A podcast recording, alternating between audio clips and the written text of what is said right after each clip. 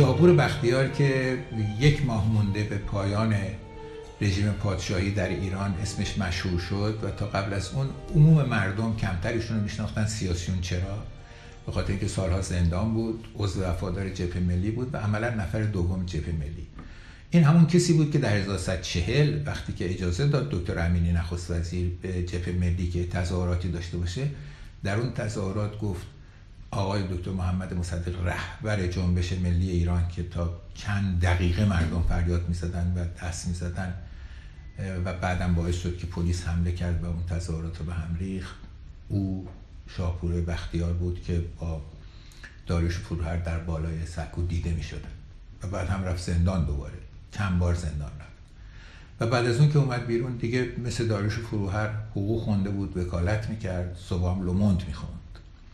تا اینکه یک روز صداش کردن به ملاقات پادشاه و به شهری که نوشته شده اونجا پادشاه بهش گفتش که چون دیگران قبول نکردن شما قبول کنید و به این ترتیب او شد نخست وزیر ایران.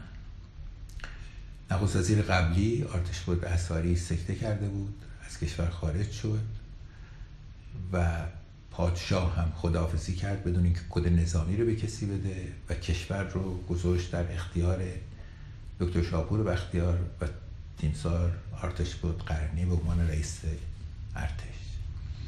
این دوتا رفت بختیار مهمترین حرفی که داشت این بود که میگفتش که من اومدم در خلاف جهت جبهه ملی به خاطر اینکه نمی‌خوام که آخوند بر ایران حکومت کنه. حرف اصلیش بود. مشکل دیگه ای با بقیه نداشت. بقیه معتقد بودن که نه این راهش نیست و الان بعد از انقلاب باید این بحثا رو کرده. سی و هفت روز نخست وزیر موند. سیل او رو برد. در روزهای 15 یا 16 سالگی نخست وزیریش یک فیلمی هجیر داریوش گرفت. از چند نفر گرفته بود از مهندس بازرگان دیگران به زبان فرانسه. و تو اون ازشون خواسته بود که بگید الان که پیش میریتون برای سال آینده چیه و من هم تا سال آینده اینو پخش نمی کنم شهور بختیار در اون فیلم گفتش من تا دو سه ماه دیگه بیشتر نیستم. این سیل ما رو خواهد برد ولی من باید مقاومت کنم و به همه بگم این ابر سیاهی که روی کشور گرفته شده چیه ازش میباره.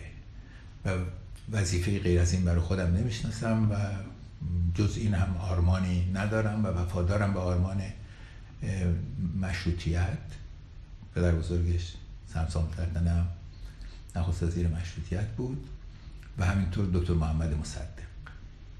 و رفت و این پایان سرنوشتی بود که چند سالی رو در پاریس مون تا اینکه یکی از وفادارانش یکی از مرده ایلی که او به اونها اعتماد کامل داشت او را کشت در پاریس.